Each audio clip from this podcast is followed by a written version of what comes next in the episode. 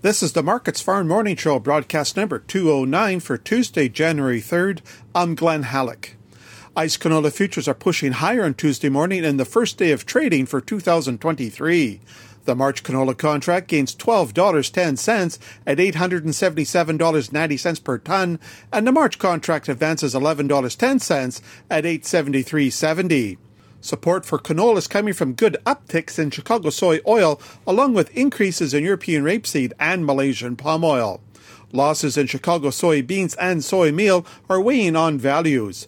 Global crude oil prices are somewhat weaker, putting a little bit of pressure on vegetable oils. The long range weather outlook for the prairies is calling for above normal temperatures and little precipitation. Much of the region is already quite dry.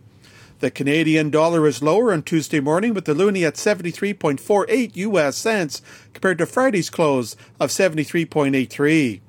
The United States Department of Agriculture will release its monthly fats and oils report this afternoon. The trade is calling for the November soybean crush to be almost 197 million bushels, which would be up 6 million from a year ago. The USDA will also release its grain inspections report later this morning and its grain crushings report this afternoon. Although the weekend brought some rain to Argentina, the weather forecast is calling for a return to the hot and dry weather.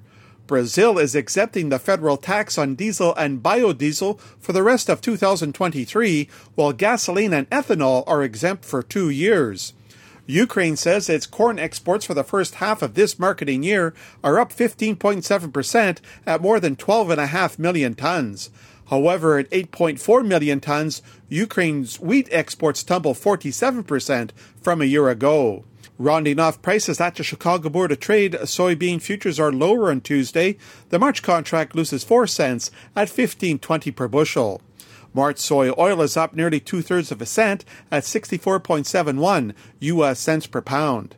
March soy meal is down 5.80 at 465.20 per short ton. Corn futures are slightly lower, with the March contract dipping one and a half cents at 6.77 per bushel. Chicago oats are lower, with its March contract down three cents at 3.64. The U.S. wheat complex is also lower as Chicago March gives up three and a half cents at 788 and a half.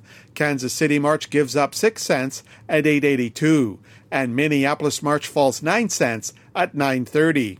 That's a look at the ICE futures and the Chicago markets for Tuesday morning, January 3rd. For Markets Farm in Winnipeg, I'm Glenn Hallick.